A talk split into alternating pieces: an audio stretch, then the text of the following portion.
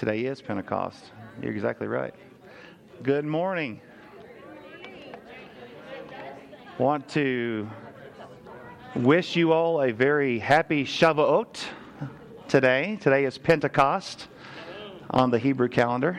So, shalom, everyone. Or as I like to say, good morning, ladies and Gentiles. That was an old comedian used to say that. I can't vouch for anything else that comedian would say, but I like the good morning, ladies and Gentiles thing. That was pretty good. We're going to go ahead and get started this morning. Going to be dipping our toes into Daniel chapter 1. I'm hoping we'll be able to get pretty good clip into it this morning. Uh, but before we do, let's take some time to, to say a prayer and uh, let's remember those that are on our hearts to pray for. Do we have anyone this morning? James is going to take our prayer list this morning. Yes, ma'am. Uh, my husband's brother, Ken Starr, is doing better. Ken is doing better? He'll be in ICU for a number of weeks. Okay. Okay, Ken Starr. My cousin is having uh, surgery tomorrow to remove a mass. Oh. And so, I would like to his name is Steve. Okay.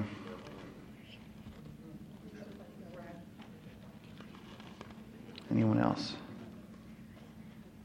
Pam? Okay, keep her and her son in prayer. Roxanne, you look like you got something on the tip of your tongue. Oh. Ah, it's okay.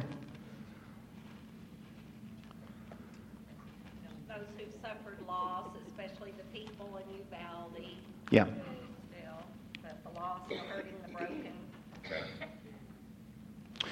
I would like to to add just the church in general. Um, I don't know. Today's Pentecost, and I just I pray a, a prayer of uh, anointing and blessing from the Holy Spirit for the church.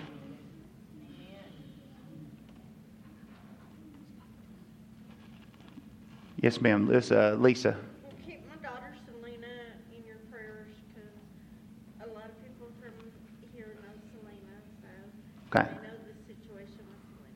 Does everybody here know Lisa, by the way? Y'all need to get to know her. She's been visiting with us. Yeah, glad you're. Okay. All right. Pam? Say that again. Okay. Janet Guzman. Janet Guzman. Mm-hmm. She has kidney failure and uh, total colon blockage.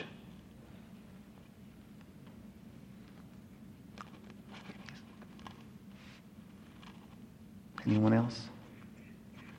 Yes, ma'am. Your brothers, that they find salvation. Uh, uh, Sally, tell me your name again. I just I just lost it. Lisa, that's right. Lisa, I'm sorry. I told you I'd have to ask you probably once or twice again. It's because somebody put me on the spot. Happens all the time. Lisa wants to pray for her brothers for salvation.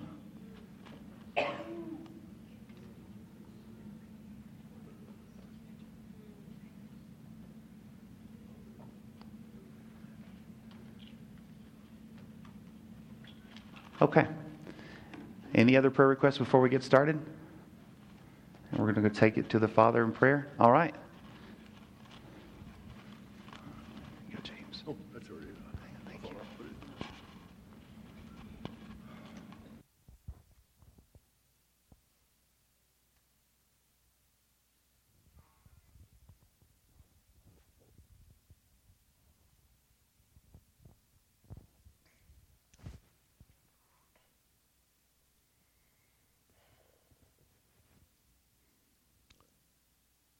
Holy Father, we gather in your presence and, and bow before your throne and and are just so thankful that you're our God and and we are your children uh, by your choice.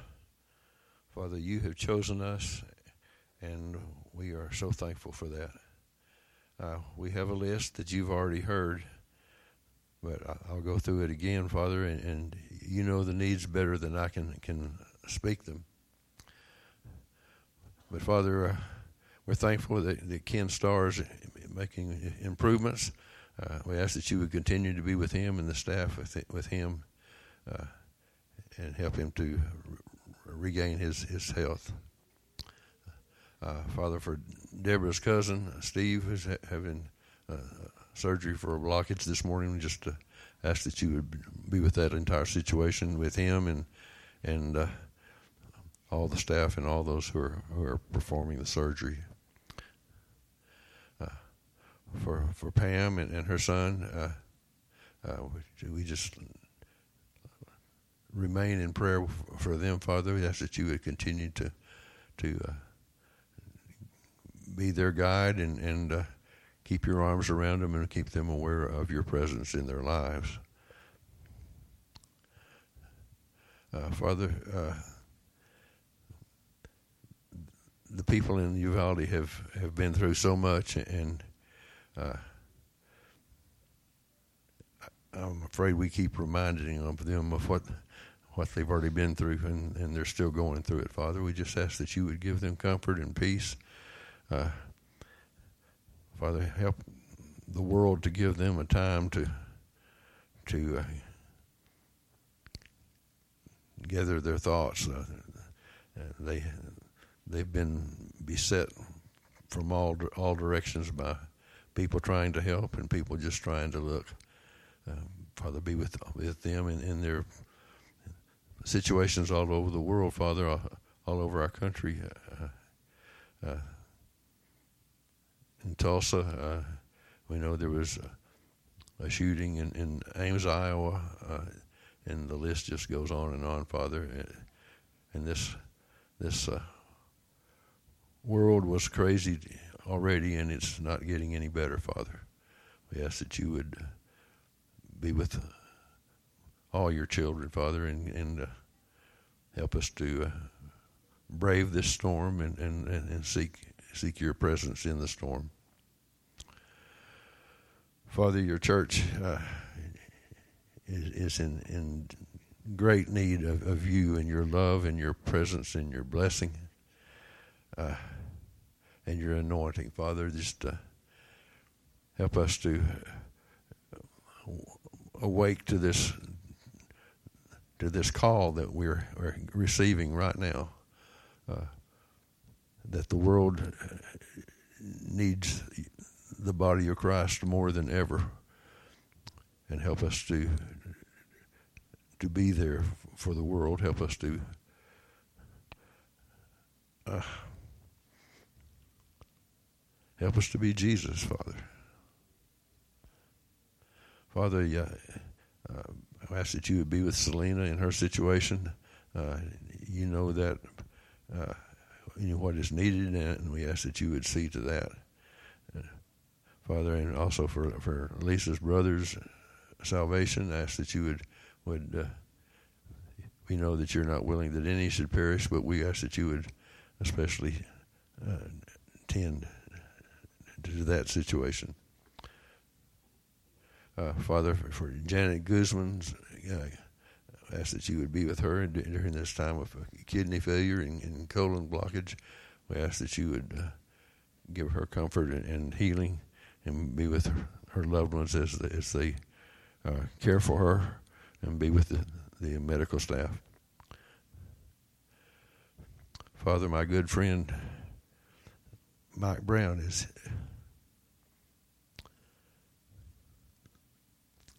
is in ICU this morning in Abilene, and he's battling. And we ask that you would be with him and his family, be with, be the doctors and all who care for him. Father, the list could go on and on, but you know the needs better than we know how to how to say them. So, Father, be with us now as we enter into this study. Be with Tim as he leads us. Father, keep us all in your way and help us to to be aware of Holy Spirit's presence in, in our lives, even as those people were so many years ago uh, on that Pentecost day. In Jesus' name we pray. Amen. Thank you, James.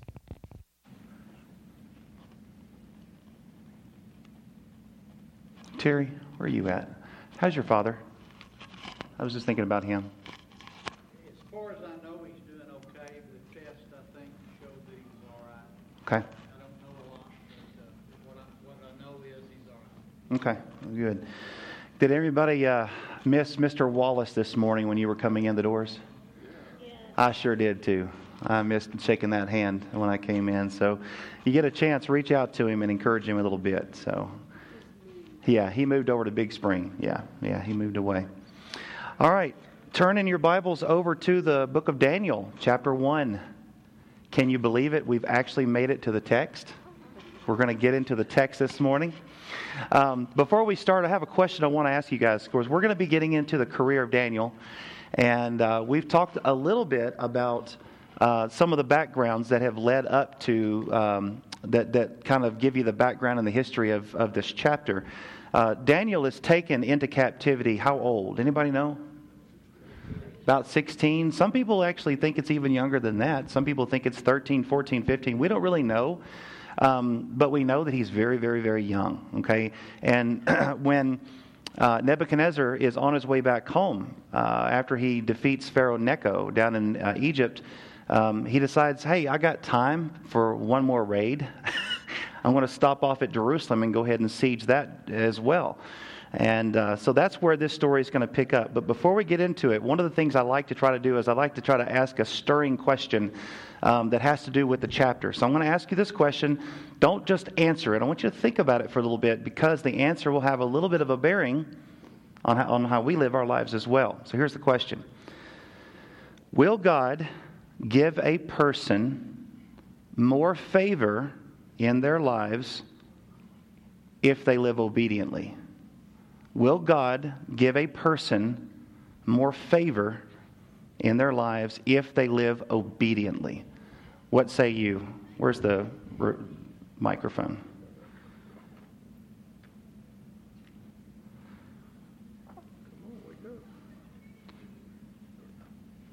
Okay.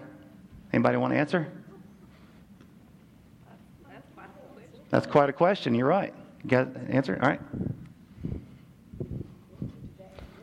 Oh, sorry. I thought it was on. The answer to that is yes. God will give us favor when we obey Him. Okay. Does it make everything perfectly easy? No, because Satan is still alive and well. But God will give us favor. And I go back to where He says, uh, don't steal from Him with your tithing because He will bless you. If He'll do it in your finances, He'll do it in every other area as well. You know, it's funny you mentioned that scripture. That's the only place in the Bible where God lovingly invites you to tempt him and test him, right? Test me and see if I won't give you more than you can handle, if you would just obey me and, with the giving. Very good. Uh, go ahead, and then there's another hand back here. Oh, good. Oh, Okay, go ahead, I- Sandy. Okay, I agree with Deborah, but wait, there's more, like the old infomercials. You know, if God has a divine purpose, He uses people, you know, like with these battles and Nebuchadnezzar and all, against His people as enemies. Right. Gave them favor at times. So that's part of it because He has a much, much bigger picture than our Oh, I see where you're going with limited- that. Limited vision. So that's also part of the story. So, in a sense, Nebuchadnezzar also gets some divine favor, too. Absolutely. Oh, that's interesting. Absolutely, yeah. That's And then point. thirdly, we need to remember the scripture, you have not because you ask not. Mm-hmm. And one of my most favorite scriptures to pray for someone, especially if they're hunting a job, Psalm 90, 17. May the favor of the Lord be upon us. Establish the work of our hands for us. Yes, establish the work of our hands. So we need to ask for favor for ourselves, for our loved ones, all the works, whether it's, you know, spiritual work or what we get a paycheck for. Uh, my son, for a time, he did not. He barely graduated high school, and uh, but the favor of the Lord was on him. He had an amazing job. One time, he said, "Mama, you've got to quit." Praying for me for money because I don't know what to do with it all. And I thought, well, I could help you out there, son. But anyway, I said, son, I have never prayed for that, never will. I pray for the favor of the Lord to be upon you. And he said, oh, oh. Very good. Thank you, Kyle. Yeah, go ahead and give it to Johnny. I think he has a question.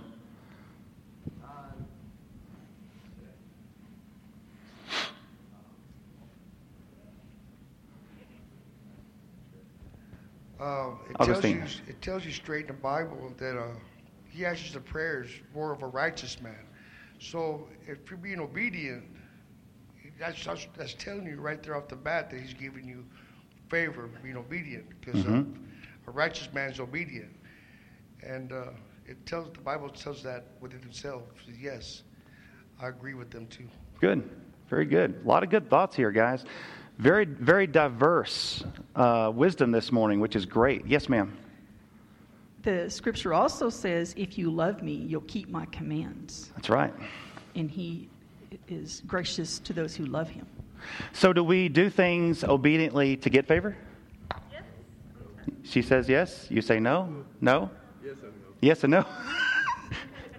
Let's put it this way Do I like the favor of God? Yeah, I do. When I'm walking, what? I was just going to say, does, does your children obey you because they love you or because they want something from you? Yes. That's a good way of putting it. It's true. It depends. Depends. Yeah, and obviously, you know, you don't. It's it is it is both in right. I mean, I, I do love it when the Lord does things for us, um, but at the same time, He does things for us because we love Him so much, right? I mean, that's that's the idea how the relationship's supposed to work. But you're right. The kids, yeah, they'll suck up all the time just to try to get something. Like, like I said, that depends. It's a yes or no question because sometimes we do stuff to please God, you know, because we want something. Mhm. And sometimes we please God because we love Him. So it's a if and if question. Yeah. know? Good point. That's basically it's a if and if question. Well, so here's why I bring all that up this morning. Did you have another thought, Rick? I just kind of tag on this last thought that we were talking about. there is no way, I mean, you can substitute the word grace for favor. Well, you can't deserve it, That's right. which means you cannot do enough to ingratiate God to show you his favor.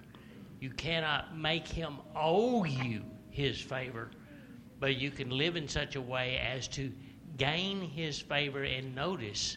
And that's the point that I want to make. So really if you're if you've got another motive, you nearly really need to examine your heart. Which goes back to who was it that said the thing about James, the book of James? It, it- James says the same thing. He says, he says, you ask not because, or you have not because you ask, ask not. But when you ask, you ask but with wrong motives, because you're trying to get things from God, right? He said that's a double-minded man, unstable in all of his ways. Okay, one more comment over here, and then we'll go ahead and jump in. Go ahead, Maxanne. Well, mine is a little off the wall. Off the wall. I like off the wall. That's good. With that favor that we gain from the Lord, we must remember where much is given, much is required. Oh man, we could do a whole class on this, guys. With with much has been given, much is required. Right? We have a responsibility with all that God has given us.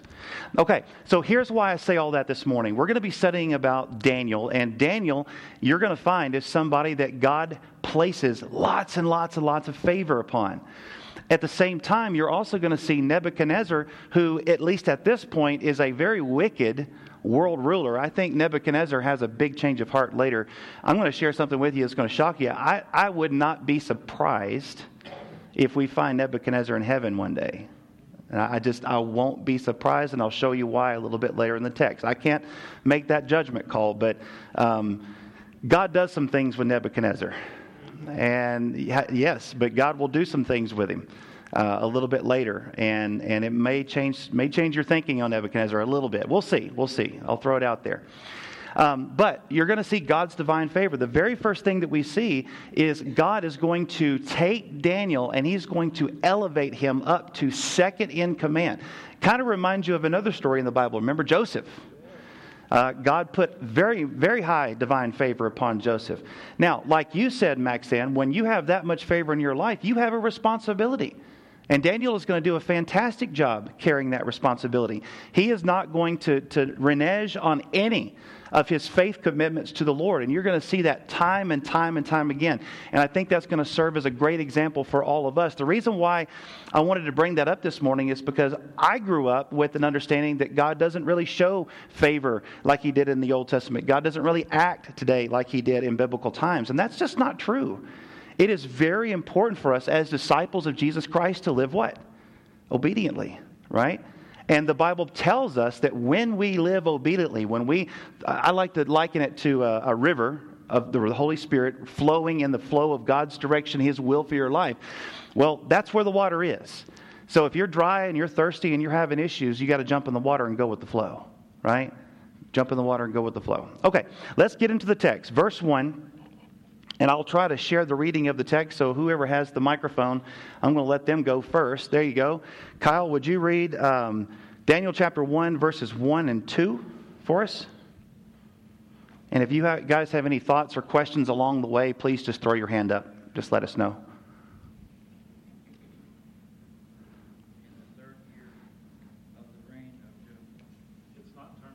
It's not turned on. In the third year of the reign of Jehoiakim, king of Judah, Nebuchadnezzar, king of Babylon, came to Jerusalem and besieged it. And the Lord delivered Jehoiakim, king of Judah, into his hand, along with some of the articles from the temple of God. These he carried off to the temple of his God in Babylonia and put in the treasure house of his God. Okay, so this takes place, it says, during the third year of Jehoiakim. And just to give you a little reminder, Jehoiakim was placed on the throne by Pharaoh Necho. Okay?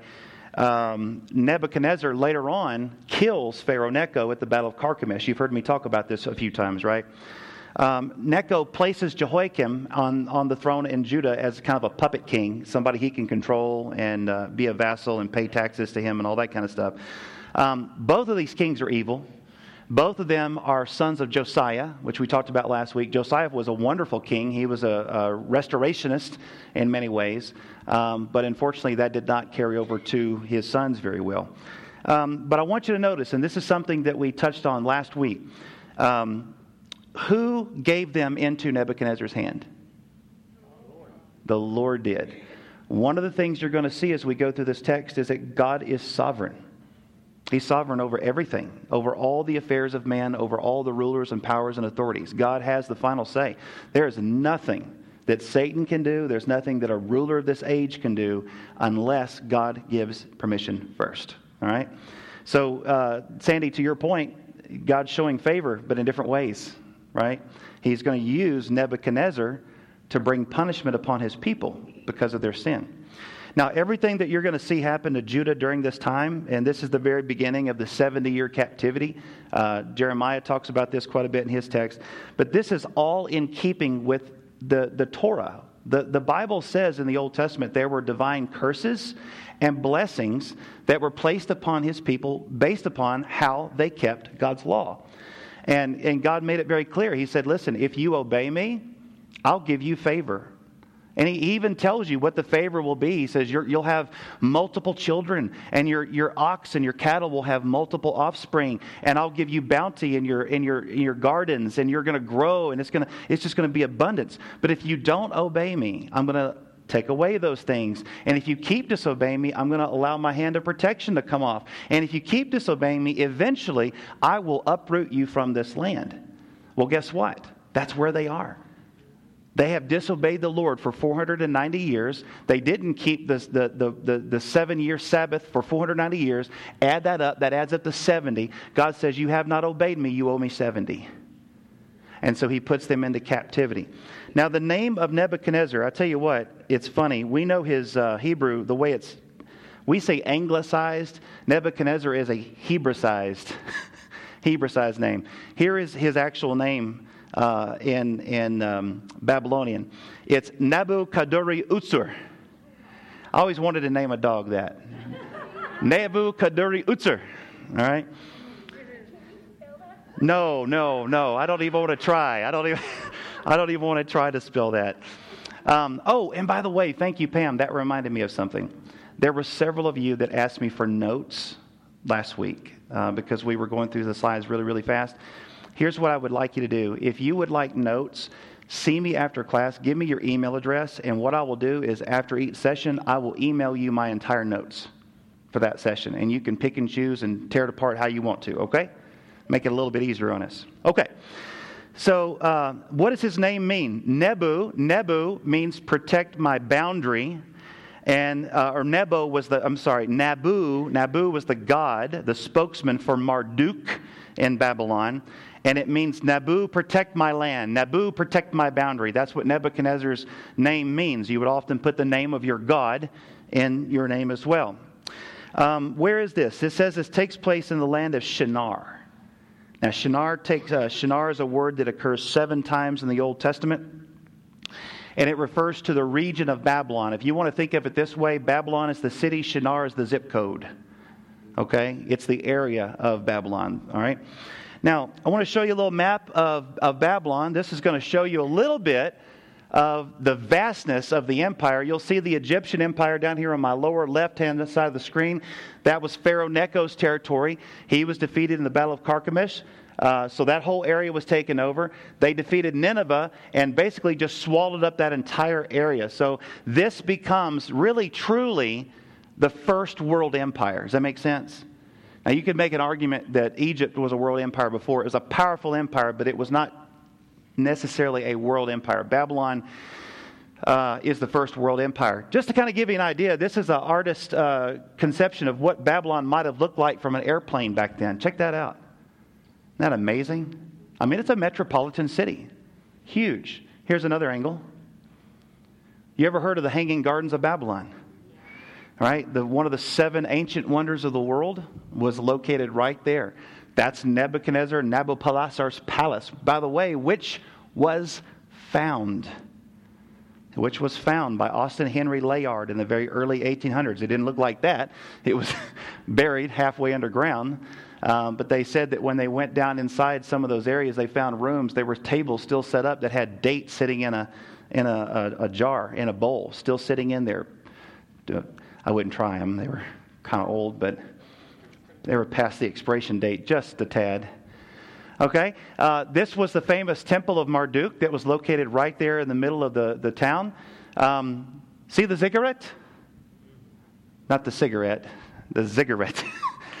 the ziggurat. The ziggurat. The ziggurat is a stepstone palace or a stepstone temple, and that style you find all over the world, by the way. How many steps? Uh, there were, I have no idea how many steps. I really don't know. Do you know? No. Okay. Well, I, I have no idea. I almost said there were 526 just to impress you, but I figured I wouldn't do that. So, anyway. All right. So, this is where the temple uh, sacrifices would have been made, um, right there in the city. All right. So, let's talk about a little bit uh, of, about these kings just for a moment. You have Nabopolassar. He's kind of the founder of the, of the dynasty that winds up taking over this whole area. He reigns from about 627 to 605 BC. He has a son who is a very great general whose name is Nebuchadnezzar. He's out. He defeats Pharaoh Necho. On his way back, he, he sieges uh, Jerusalem for the first time. This is where he takes the captives. Daniel's part of it. Takes the first group of people out. He finds out his dad has died back home, so he's got to scurry back to Babylon. Turns out this gives Jerusalem a reprieve for a little while. And uh, so he goes back and he's going to um, inherit a bunch of advisors from his dad, Nabopolassar. Now, these are just old hacks, okay? These are just people that are, are full in the palace and they're all about power and control. And, and he doesn't know uh, if all these advisors that he has inherited are honest or not. So he's going to do something very fascinating in the very next chapter. He's going to give them a test because he's going to wind up having a dream that's going to just absolutely floor him. It's going to upset him because he knows that it's from God or a God. He doesn't know which one yet. He knows it's divine and he knows it has something to do about him. So he devises a plan in the next chapter. He says, Okay, I'm going to test you guys to see if you really are wise men. Here's the test I want you to interpret my dream. And the advisors are like, Well, that's great. Tell me the dream. And he says, Oh, no, no, no, you misunderstood me. Here's how it's going to go down. Not only are you going to tell me the dream, you're going to tell me the interpretation. And if you don't, off with your head. Boy, you want to talk about job security, right? Okay, that's going to present a pretty big issue in the very next chapter. We'll, we'll talk about that when we get there. Okay, Nebuchadnezzar is going to have four kids. And really, we're not going to concern ourselves too much with these guys, but uh, Evil Merodach, which is just a wonderful name, isn't it? Um, Nebuchadnezzar, when he finally does die after 40 something years of reigning on the, the throne, Evil Merodach takes over. Um, and uh, he, that's his brother. He doesn't reign for very long. Um, he also has a daughter that we really just don't know anything about at all. We know that she gets married. That's it. The ancient record says she got married, she moved away. Okay, that's all we know. Now, there's um, another son that he had, Neriglissar, and he reigns for about four years after evil Merodach dies. He has a son, Labashi Marduk, but again, for our purposes, it's not really important. Now, here's what's important he has a daughter by the name of Nitocris. Okay? Nitocris marries a guy who is um, different. Let's put it that way. Um, they prime this guy. His name is, is uh, Belshazzar, or excuse me, I'm sorry, not Belshazzar. Uh, Nabonidus is his name. He doesn't want to be king. Um, he is the ancient equivalent of what you and I might call a playboy. He likes to party. Um, he has no interest whatsoever in politics. And so, what he winds up doing is he primes his son Belshazzar to sit on the throne while he goes and hangs out down in Arabia and just chills. okay? Now, he acts as co regent in the area. All right? So, he's co regent. This is the guy that's reigning when Persia comes. Right? Persia comes in the middle of the night, takes Babylon without a single fight. Belshazzar is the one sitting on the throne at that time. Okay, let's get to verse 3 Kyle, if you would, pass it to somebody else. And who would like to volunteer to read for us verses 3 and 4? 3 and 4. Okay, Max Ann will do it. Here, I'll, I got you.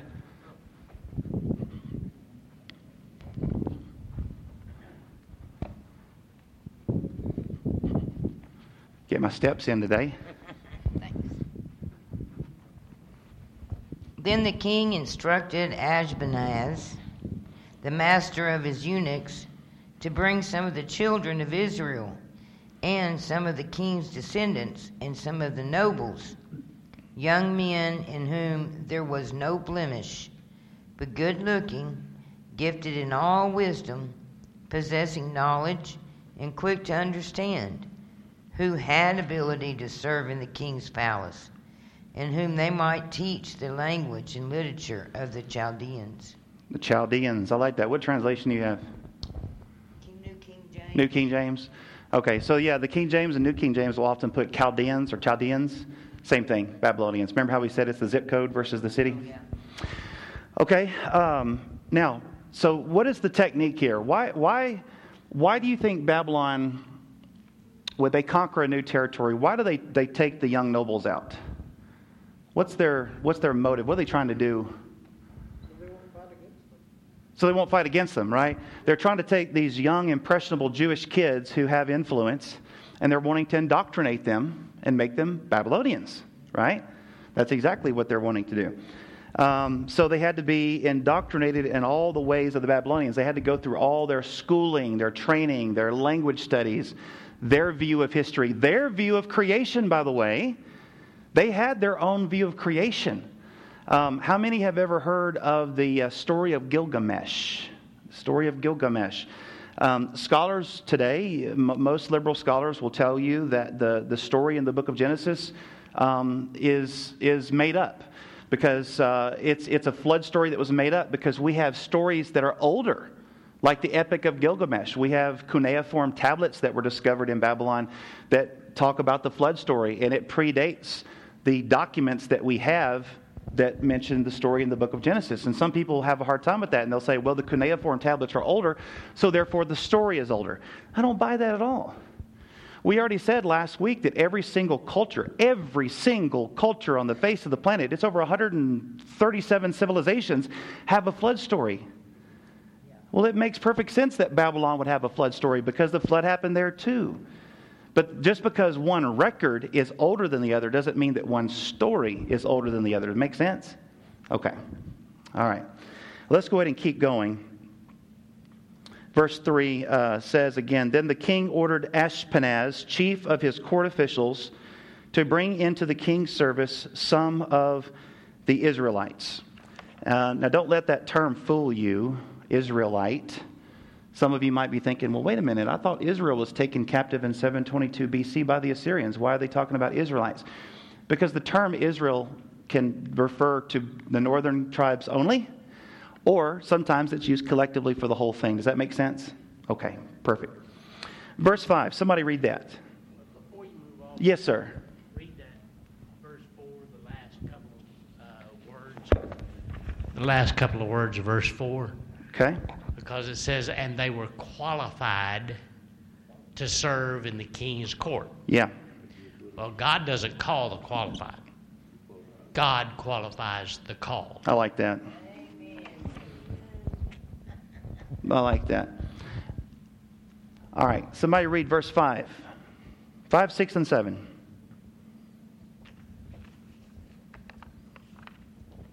Oh, thank you, Augustine.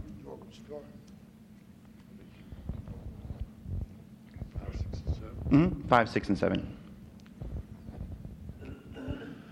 The king appointed for them a daily ration from the king's choice food and from the wine which he drank, and he appointed that they should be educated three years, at the end of which they were to enter the king's personal service. Now, among them from the sons of Judah were Daniel, Hananiah, Mishael, and Azariah. Then the commander of the officials assigned new names to them, and to Daniel he assigned the name Belteshazzar. To Hananiah he said he named Shadrach. To Belshazzar he um, Meshach, and to Azariah Abednego. Okay, thank you. It's funny. We know them by their Babylonian names, don't we? See, VBS did that to us. VBS did that to us. Shadrach, Meshach, and Abednego, but that's not their names. That's their Babylonian names. Their actual names are what? Hananiah, Mishael, and Azariah. So memorize that and let's say it next week. No, I'm kidding. I'm kidding. All right, um, go back up to verse five. Um, just little tidbit. It's not really that important. It kind of is if you if you like to study some of the languages. But the word uh, when it says young men in verse five, the king assigned them a daily amount of food. Um, the the word young men it means it's yeled, It means a child. Okay, typically used of somebody under thirteen. By the way, typically used of somebody who hasn't had their bar mitzvah. Um, but again, that may be neither here nor there. But the point is, he's very young. Now, here's the point I want to make. It says that they were to be trained for three years and that they were be, to be given a daily amount of food and wine from the king's table. How good do you think that might have been? Let me tell you, folks, that, folks, that is not Big K cola and ramen noodles. That's right. They had the best wine, they had the best meat, okay? So they were supposed to fatten themselves up, right? They, they're, they're eating the filet mignon and the lobster tails, okay? They're,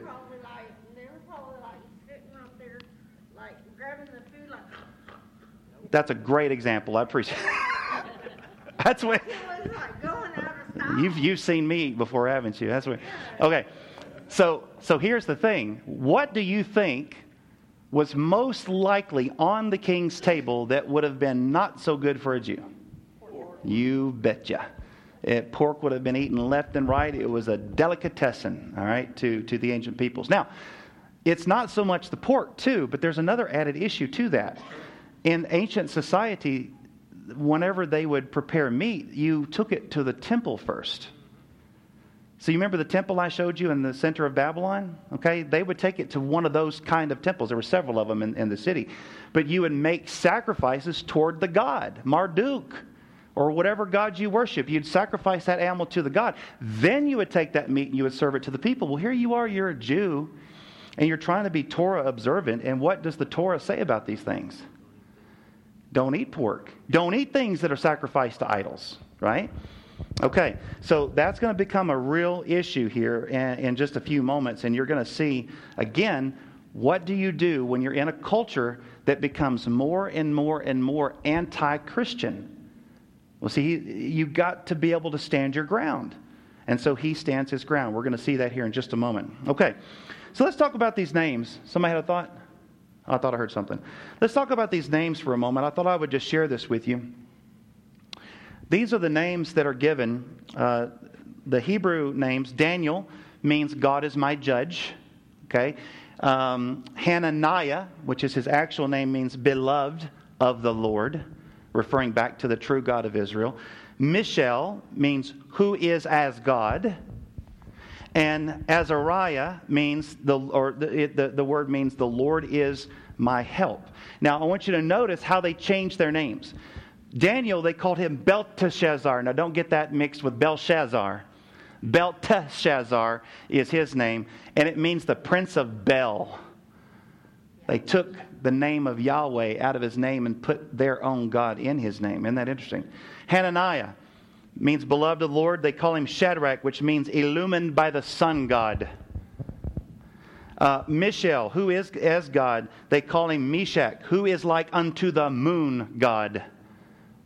Now, stop right there for a moment. There's a little tidbit that I, a lot of people don't realize. The sun and the moon and the stars were worshipped by ancient peoples, right?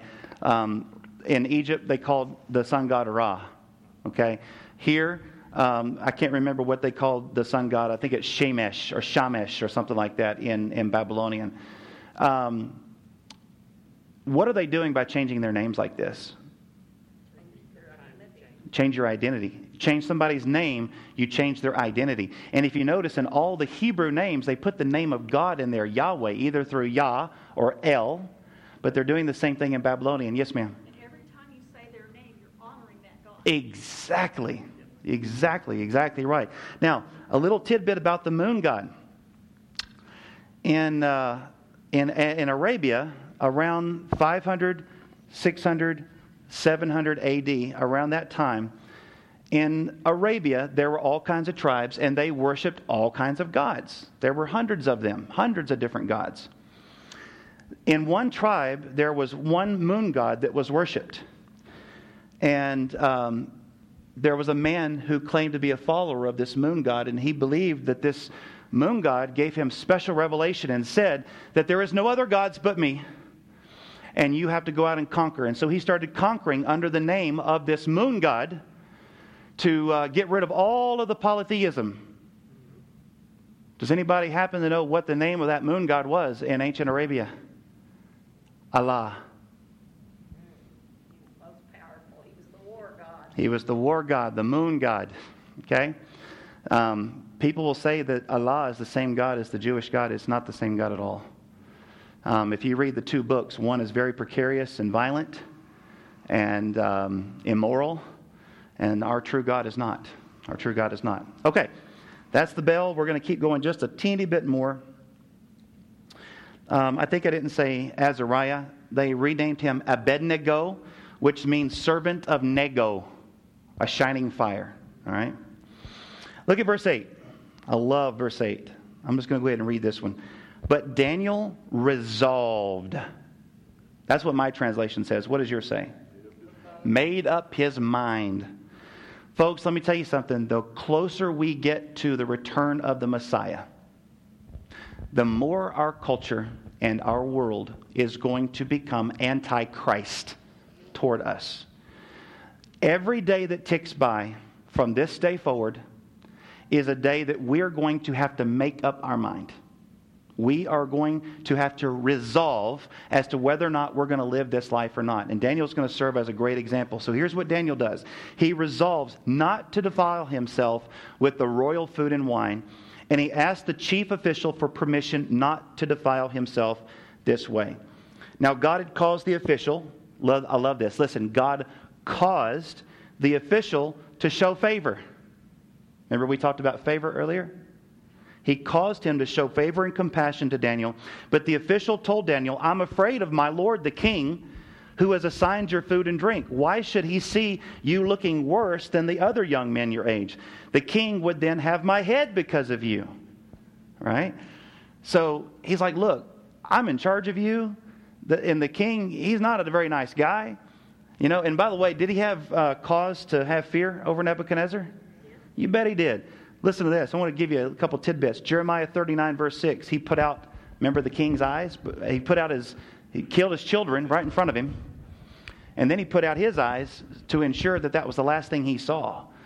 Um, Daniel chapter 2, when he would kill people, he would literally make their house a dunghill. He would kill them, their wife, their children, their extended family, tear down their houses, and put manure over it. This is not a dude you mess with, all right? Um, Jeremiah chapter 29, verse 22, he roasted some of his officers in the fire. This is an officer. so, dude's like, look, I'm not about to take you in there.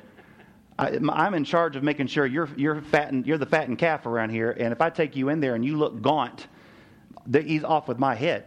So, what does Daniel do? Look at verse 11. Daniel then said to the guard, whom the chief official had appointed over Daniel, Hananiah, Mishael, and Azariah, please test your servants for 10 days. Give us nothing but vegetables to eat and water to drink. Then compare our appearance with that of the young men who eat the royal food and treat your servants in accordance with what you see. Sorry, I didn't move the text forward there.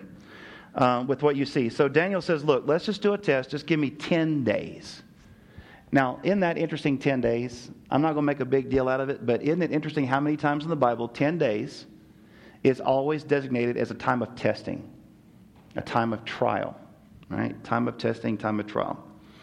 So, verse 14, he agreed to this and he tested them for 10 days. Verse 15, at the end of 10 days, they looked healthier and better nourished than any of the young men who ate the royal food. So the guard took away their choice food and the wine that they were to drink and gave them vegetables instead. Um, just as a, an aside, I wrote down Revelation chapter 2, verse 10 about the 10 days. I'm just going to read it to you. This is what he tells the church there. He says, Do not be afraid of what you're about to suffer. I tell you, the devil will put some of you into prison and test you, and you will suffer persecution for 10 days. 10 days. Be faithful even to the point of death and I will give you your life, uh, I'll give you life as a victor's crown. Verse 17. To these four young men, God gave knowledge and understanding of all kinds of literature and learning, and Daniel could understand visions and dreams of all kinds. So I want you to note that the word all qualifies the verse it shows that it was more than just the knowledge of the Babylonians. They didn't just sit down and learn the stories about the Epic of Gilgamesh and all that nonsense. They had to learn the languages, they learned the history, the literature, the backgrounds. Um, they learned the linguistics, the architecture, the meteorology, the ergonomy, the sciences, the military sciences. They were put through royal education. But that wasn't the only education they got, was it? The Bible also says that God increased their wisdom and understanding in dreams and in visions. Why is that going to be important? It's going to be important because that's going to be the primary way God's going to speak to these kings, these Gentiles. Okay? What's that? It's going to save them. That's right. And by the way, I want to stop right here. Did the second bell ring? It, yes. It did. Okay. All right. I was fixing to say that break, that little in between felt really long to me. We're going to stop right here, guys. Um, we'll come back next week. We'll pick up at verse 18, okay? And if you want the notes, please just come up and see me and I'll write down your email address, okay? God bless.